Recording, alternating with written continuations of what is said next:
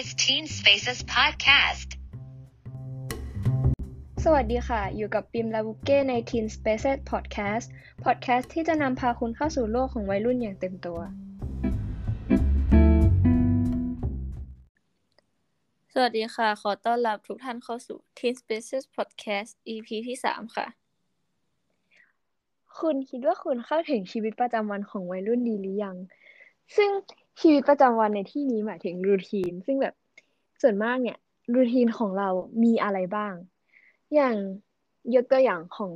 ของเราเลยก็คือ ตื่นมาก็ลุกขึ้นมาอาบน้ำแล้วก็ไปกินข้าวเรียนออนไลน์ หลังจากนั้นก็เรียนไปเรื่อยๆยาวไปถึงพักกลางวันอะไรอย่างเงี้ยแล้วก็กินข้าวเที่ยง แล้วก็เรียนยาวไปเรื่อย ๆ เลยค่ะ ซึ่งพอหลังจากเรียนเสร็จแล้วเนี่ย ก็ยังไม่หมดเพียงเท่านั้น แล้วก็มีทำการบ้าน แล้วก็ออกกำลังกายบ้างในบางครั้ง แล้วมีกินข้าวเย็น ดูหนังฟังเพลงหลังจากนั้นหรือว่า เรียนพิเศษนิดหน่อย แล้วก็อาบน้ำนอน นี่ก็คือหนึ่งวันของเราแล้ว แล้วคุณเพื่อนทำอะไรบ้างคะ ก็ เออคล้าย ๆ กันเลยค่ะ ช่ก็แบบมีแต่เรียนออนไลน์ทำกันบ้าน แล้วก็กิจวัตรประจำวันอื่นๆก็เหมือนเหมือนกันเลยค่ะ ซึ่งเราเนี่ยก็รู้สึกค่อนข้างเบื่อเลยเหมือนกันนะที่ในสถานการณ์แบบนี้หมายถึงว่าในสถานการณ์โควิดอะไรอย่างเงี้ยค่ะ ที่เราก็ไม่สามารถออกจากบ้านได้ จากที่เรียนโรงเรียน เราก็อาจจะต้องมาเรียนที่บ้านอะไรอย่างนี้อย่างผู้ปกครองเองเนี่ย จาก ทำงานที่ทำงานออฟฟิศอะไรอย่างนี้ อาจจะต้องกลับมาทำงานแบบ work from home ที่บ้านใช่ไหมคะ ซึ่งเราเนี่ยมักจะเจอปัญหานี้เราแชร์เลยแล้วกันแบบเป็นปัญหาที่โลกแตกมากๆ คือเรียนออนไลน์ทั้งวันอะไรเงี้ย แล้วมันแบบต้องทำการบ้านที่ส่งในออนไลน์อีก แล้วมันก็ปวดตาแบบ เออสมาธิหลุดบ้างอะไรอย่างเงี้ยแล้วมันเป็นปัญหาที่เกิดขึ้นในทุกๆวันแล้วเราก็รู้สึกแบบเครียดเบื่อ เพราะว่ามันก็ไม่ได้ออกไปข้างนอก อยู่แต่บ้านอยู่แต่ที่เดิมๆอะไรอย่างเงี้ยค่ะ แบบมันค่อนข้างที่จะน่าเบื่อมากๆเลย แล้วเราก็ใช้ชีวิตกับอินเทอร์เน็ต หรือว่าแบบเอ่อ อิเล็กทรอนิกส์อย่างการเรียนออนไลน์อะไรอย่างเงี้ย แล้วก็จ้องจ้องหน้าจออย่างนี้ใช่ไหมคะ เราทำอย่างเงี้ย มันกินเวลาเราไปทั้งวันเลยนะ จากที่แบบดูจากรูทีนที่แชร์มาเมื่อกี้ ซึ่งเราคิดว่ามันก็เป็นข้อเสียเหมือนกัน เพราะว่าจากที่ปกติแล้วเนี่ยอย่างยกตัวอย่างของเราอีกแล้ว เราก็แบบได้ใช้เวลาคุยกับพ่อในตอนที่พ่อได้ มารับหรือว่ามาส่งเราในตอนเช้าตอนที่ไปโรงเรียนอย่างเงี้ยก็จะใช้เวลาช่วงเนี้ย เป็นช่วงที่แบบได้พูดคุยแล้วก็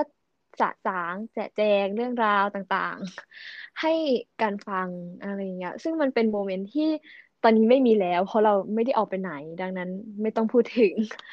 มันแบบเหงาไม่ใช่เหงา มันแบบเบื่ออะไรอย่างเงี้ยค่ะ ก็แล้วทุกคนในครอบครัวไม่ใช่แค่เราด้วยนะที่ ก้มหน้ามองแต่โทรศัพท์ เพราะว่าอย่างคุณแม่ก็ทำงานแบบ work from home ต้องจ้องคอมอะไรอย่างเงี้ย ซึ่ง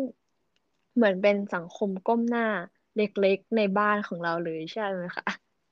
ใช่เลยค่ะ แล้วแบบอย่างที่เห็นทุกคนก็ใช้เวลาของตัวเองไปกับการจ้องหน้าจอแบบเยอะมากๆในแต่ละวัน แล้วก็อยากจะถามว่า เออในบางครอบครัวเนี่ย คุณพ่อคุณแม่เคยเจอเหตุการณ์ที่แบบ เออช่วงนี้ลูกเรามีแบบอาการหงุดหงิดไม่พอใจหรือว่าแบบ เออ รู้สึกแบบ ดูเพลียๆเหนื่อยๆแบบเป็นบ่อยๆ อยู่ประจำที่บ้านไหมคะซึ่งไออาการหงุดหงิดหรือว่าไม่พอใจที่เกิดขึ้นบ่อยมากกว่าเดิมเนี่ย มันก็ก็พูดไม่เต็มปากว่ามันเกิดจากการเรียนออนไลน์อย่างเดียว มันก็อาจจะมีเรื่องอื่นเข้ามาด้วยแบบเรื่องงานเรื่อง เออที่บ้านอะไรแบบนี้ แต่ว่า เราก็จะขอพูดถึงเรื่องการเรียนออนไลน์ก่อนค่ะ ซึ่งการเรียนออนไลน์ของเราเนี่ยมันก็ต่างจากการที่เราไปเรียนที่โรงเรียนมันก็ทำให้แบบเครียดมากกว่าเดิม เพราะว่า ถ้าเทียบกับตอนที่เราไปโรงเรียนเราก็แบบได้เจอเพื่อนได้เจอสังคมที่โรงเรียนมันก็จะมีแบบสีสันเห็นใช่แล้วก็มีสถานการณ์แบบพิเศษเกิดขึ้นตลอดเวลาทำให้เราแบบรู้สึกตื่นเต้น แล้วก็ไม่เบื่อ แต่การเรียนออนไลน์เนี่ยมันแบบ เราก็ต้องนั่งหน้าจอคอมทั้งวันอืมแล้วก็เรียนแบบ เรียนไปน่าเรื่เบื่ออยน่าเบื่อๆใช่อืมมันก็ทำให้แบบเบื่อมาก ๆ แล้วทีนี้ มันก็เจอเหตุการณ์แบบซ้ำๆเดิมๆทุกวันก็เราก็ตื่นมาอ่าวันจันทร์ เปิดคอม เรียนวันอังคารพุธพฤหัสศุกร์พอถึงวันเสาร์อาทิตย์ได้พักสองวันก็กลับมาวันจันทร์ใหม่ แล้วมันก็วนอืมแบบนี้ไปเรื่อยๆแบบมันไม่มีอะไร พิเศษพิเศษหรือน่าตื่นเต้นเกิดขึ้นเลย มันก็อืมน่าเบื่อมากๆ แล้วเรียนออนไลน์ มันก็เหมือนแบบไม่ได้เรียนเพราะว่า มันคือเรียนมันเรียนไม่ค่อยรู้เรื่องเท่าไหร่อันนี้คือสำหรับตัวเรา แต่ว่าคนอืมอื่นก็สำหรับอาจเราด้วยเหมือนกัน ใช่ แต่สำหรับคนอื่นก็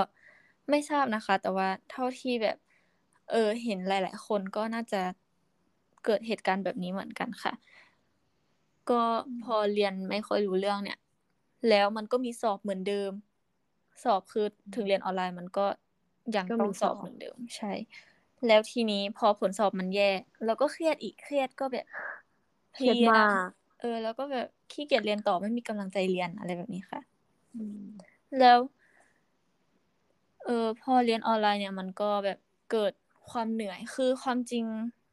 หลาย ๆ คนก็อาจจะมองว่า เออ แค่เรียนมันก็ไม่เหนื่อย คือไม่เป็นความจริงเลยอันนั้นอะใช่คือแบบบางคนก็คิดว่า เออ ก็เรียนเหมือนเป็นปกติที่โรงเรียน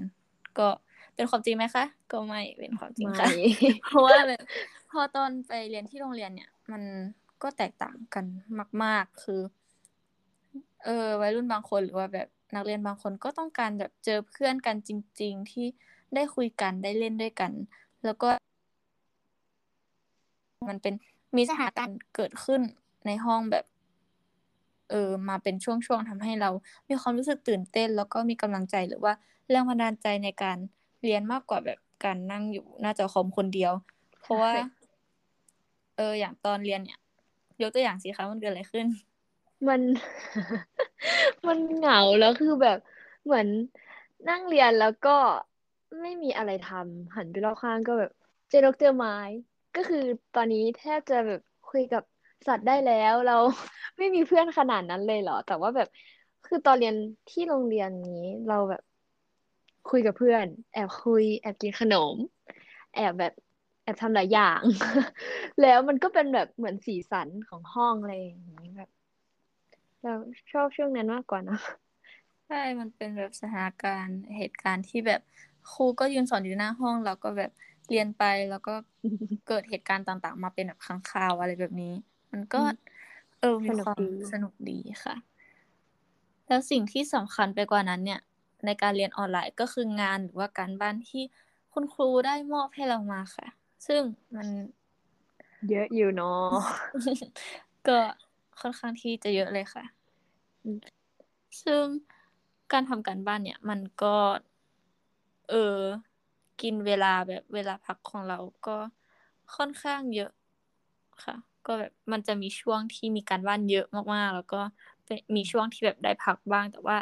ถ้าในช่วงที่มีการบ้านเยอะมากๆเนี่ย เราก็จะรู้สึกแบบเครียดแล้วก็แบบเบื่อมากๆ แล้วมันก็ชอบมีเหตุการณ์ที่ เออผู้ปกครองเนี่ยมาชอบมาทวงมาตามการบ้านของเราในตอนที่มันเป็นเวลาพัก มันทำให้เรารู้สึกแบบในในตัวของเราเองเนี่ย ต้องต้องบอกก่อนว่ามันก็เกิดขึ้นแค่บางคนก็คือ ถ้าเป็นเราก็รู้สึกแบบไม่ไม่ค่อยชอบแล้วก็หงุดหงิด เพราะว่าเหมือนเราเรียนมาแล้ว แล้วก็ต้องมาทำการบ้านในตอนพักมันก็อืมปั่นงานตาแตกเลยใช่เลแบยบทำงานแบบเหมือนชดใช้กรรมเหมือนกันนะ มันเยอะมากแล้ว พอแบบเหมือนต้องมาสมมติเราพักอยู่อะไรเงี้ย สมมติเฉยๆนะคะ พักอยู่แล้วเราก็ชิลมากแต่ว่า มีคนเดินมาถามเราแบบ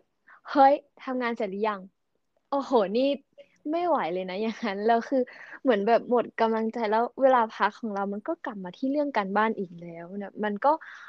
เหมือนกับเป็นคำถามบูบ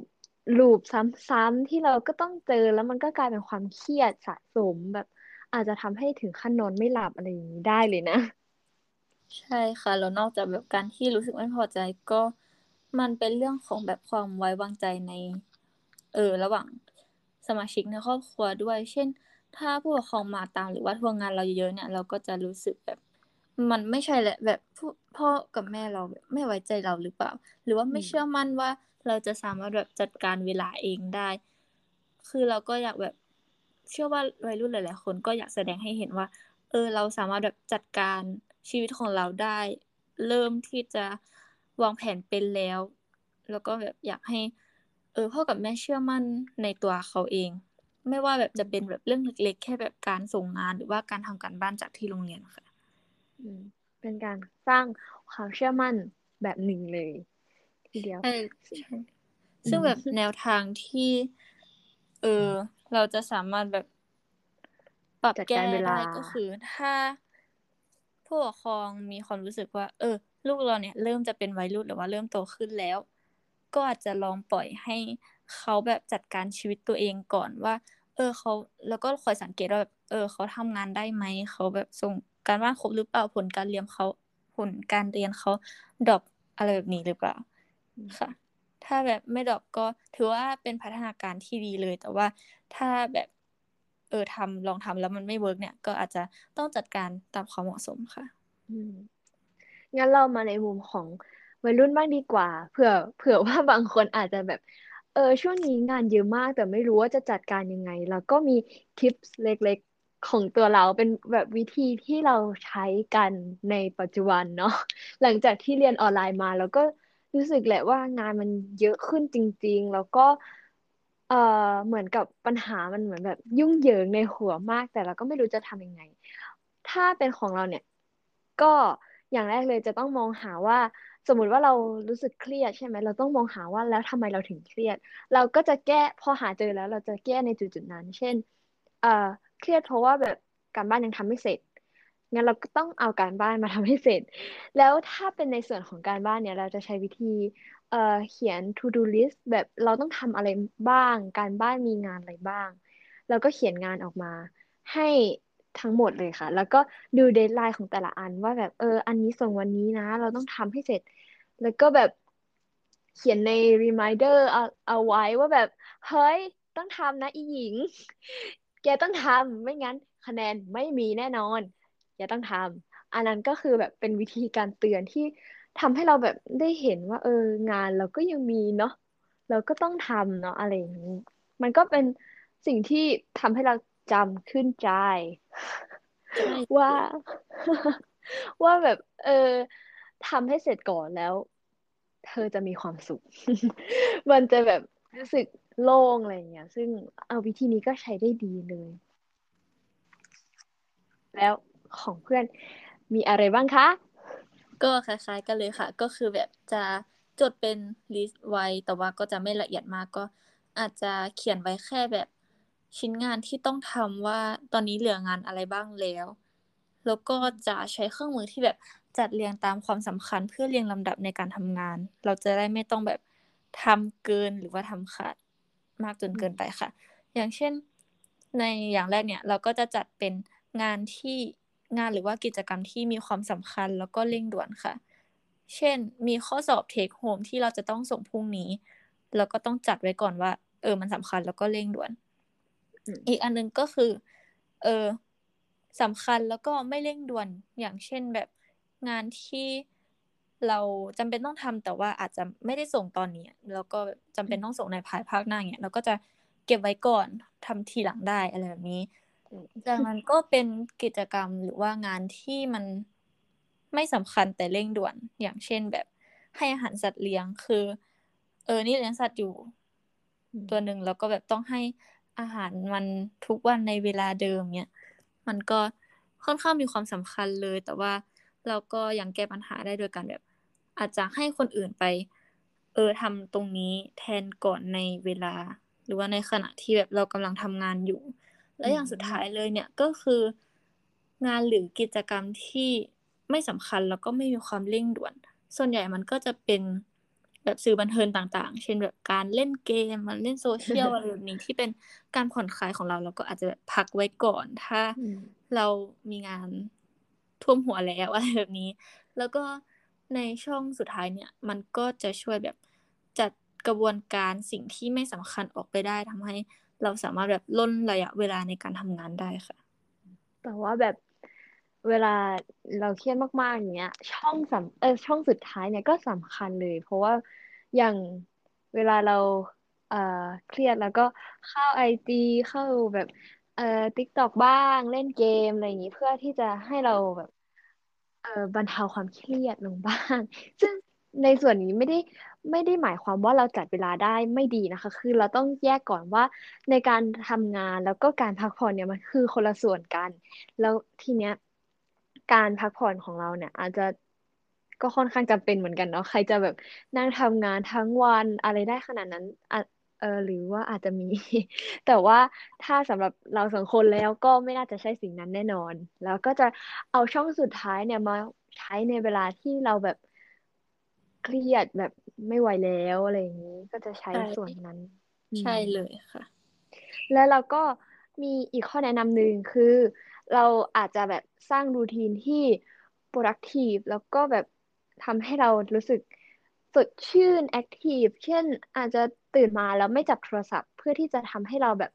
ไม่ต้องเจอความเครียดหรือว่าแบบเจอแสงสีฟ้าจากหน้าจออะไรอย่างนี้ ซึ่งวิธีนี้ก็เป็นวิธีที่ดีแต่ว่าหลายคนเนี่ยอาจจะไม่เคยรู้อะไรอย่างนี้ เราก็แนะนำเหมือนกันนะว่า ตื่นมาแล้วลองไม่จับโทรศัพท์ หรือว่าอาจจะตื่นเช้าแบบ ให้ร่างกายได้ทำงานตอนเช้า อาจจะใช้เวลาจากที่เรานอนดึกเนี่ยทำงานดึกเล่นเกมดึกอะไรเงี้ยอาจจะเอามาทำย้ายมาตอนเช้า เพราะว่าถ้าเป็นเรื่องของการเรียนทำงานการบ้านอะไรเงี้ยทำตอนเช้านี่ในส่วนตัวของเรานะเรารู้สึกว่าแบบ เออมันรีเฟชกว่า แล้วก็คิดหัวแบบหัวสมองมันปรื้ดแล้วมันก็คิดงานออกได้ง่ายกว่าเนาะแต่ว่า เราก็ไม่แน่ใจในเรื่องเล่นเกมเหมือนกัน อาจจะตอนเช้าอาจจะเจอคนที่แบบ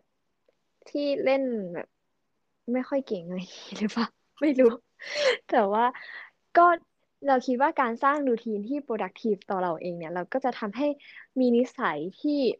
ดีขึ้นแล้วก็ active มากขึ้น เหมือนคำคมเนาะแต่ไม่ใช่แต่มันคือเรื่องจริงนะคะ ซึ่งอ่า activity ที่ส่วนมากเราที่เราทำในส่วนมากขออภัยค่ะ ซึ่งซึ่งแบบมันเป็นสิ่งที่แบบเราทำคนเดียวเนาะแบบเวลาในช่วงพักอาจจะเล่นโซเชียลอาจจะเล่นเกมหรือว่าเล่นอะไรก็แล้วแต่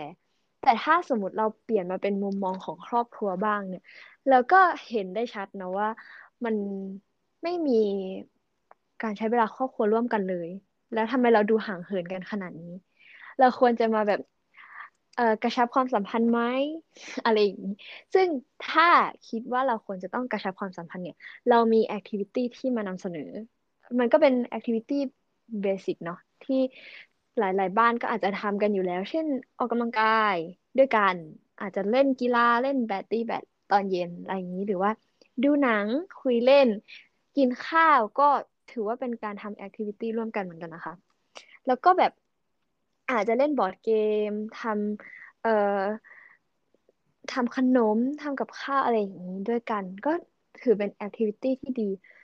แล้วมันดียังไงโอเคเราจะมาขยายความว่ามันดียังไงเอ่อการทำ activity ร่วมกันทำสิ่งเดียว หรือว่าสิ่งสิ่งหนึ่งร่วมกันเนี่ย มันทำให้เราแบบได้กระชับความสัมพันธ์แน่ ๆ อยู่แล้ว แล้วก็สร้างความรู้สึก เชิงบวก แล้วก็ความรู้สึกที่ดีต่อกันมากขึ้น หรือว่าเมื่อเราทำในสิ่งสิ่งเนี้ยมากกันมากเออด้วยกันมากขึ้นแล้วก็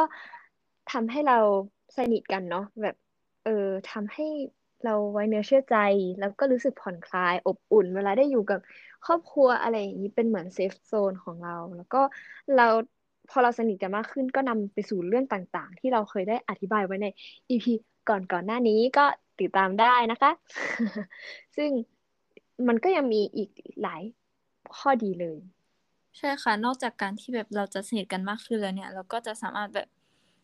เออไว้เนื้อเชื่อใจกันและกันได้ด้วย แล้วก็แบบรู้สึกเชื่อมั่นในอีกฝ่าย แล้วก็มีความไว้วางใจกันเมื่อมีเรื่องอะไรก็เล่าให้กันฟังได้มากขึ้น แล้วก็สิ่งที่สำคัญเลยเนี่ย เมื่อเราทำ activity ร่วมกัน แล้วก็ไม่ต้องเอาเวลาว่างไปแบบ เล่นโทรศัพท์หรือว่าเล่นโซเชียลทำให้ปวดสายตาด้วยค่ะอืมซึ่งอันนี้มันก็เป็นข้อดีที่แบบส่วนใหญ่มักจะพบเจออะไรแบบนี้ แต่ว่าข้อควรระวังเนี่ยก็สำคัญเช่นกันค่ะ การที่เราตัดสินใจที่จะทำ activity ร่วมกันเนี่ย เราก็ต้องดูด้วยว่า เออสมาชิกในครอบครัวแต่ละคนเขาว่างหรือเปล่าเขาแบบมีเวลาในส่วนนี้ให้เราไหม แล้ว เราก็ไม่ควรที่จะแบบจริงจังกับมันมากจนเกินไป คือมันก็เป็นเรื่องดีที่ควรเกิดขึ้นในทุกๆ ครอบครัว แต่ว่าถ้าเราแบบจริงจังกับมันมากจนเกินไป ก็อาจจะทำให้เกิดความรู้สึกอึดอัดต่อกันได้ เช่นอืมเราฟิกว่าแบบเออในแต่ละวันเนี่ยเราต้องมารวมตัวกันเพื่อทำแอคทิวิตี้ร่วมกันในตอนนี้นะ แล้วก็แบบทำวันละต้องทำวันละอย่างน้อยสองครั้งอะไรแบบนี้มันก็อืมดูเยอะไปแล้วก็แบบ เออค่อนข้างที่จะอึดอัดกันมาก ๆเลย แต่ในบางครอบครัวที่แบบทำอยู่แล้วก็อาจจะไม่ส่งผลกระทบอะไรมากค่ะอืมนอกจากนี้เราก็ต้องดูด้วยว่าแบบ เออ เวลาที่เราจะตัดสินใจทำอะไรร่วมกันเนี่ยแต่ละคนเขามีช่องว่างที่ตรงกันหรือเปล่าแบบบางทีเออพ่อแม่อาจจะคิดว่าลูกเรียนเสร็จแล้ว แล้วก็แบบต้องการจะไป ทำอย่างอื่นแล้ว แบบสามารถทำอย่างอื่นได้แล้วก็ เออแบบคิดว่าจะชวนไปทำแอคทิวิตี้ร่วมกัน แต่ว่าความจริงแบบ เออในนักเรียนหรือว่าวัยรุ่นเนี่ย ก็อาจจะ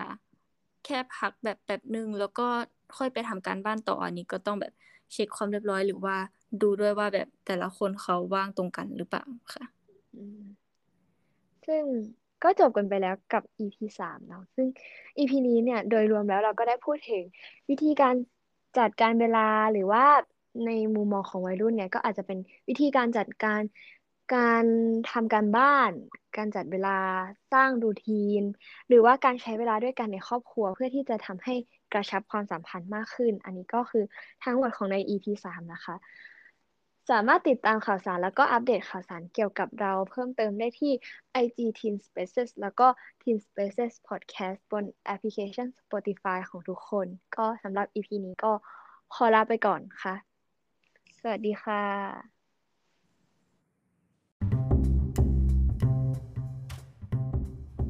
This is Teen Spaces Podcast.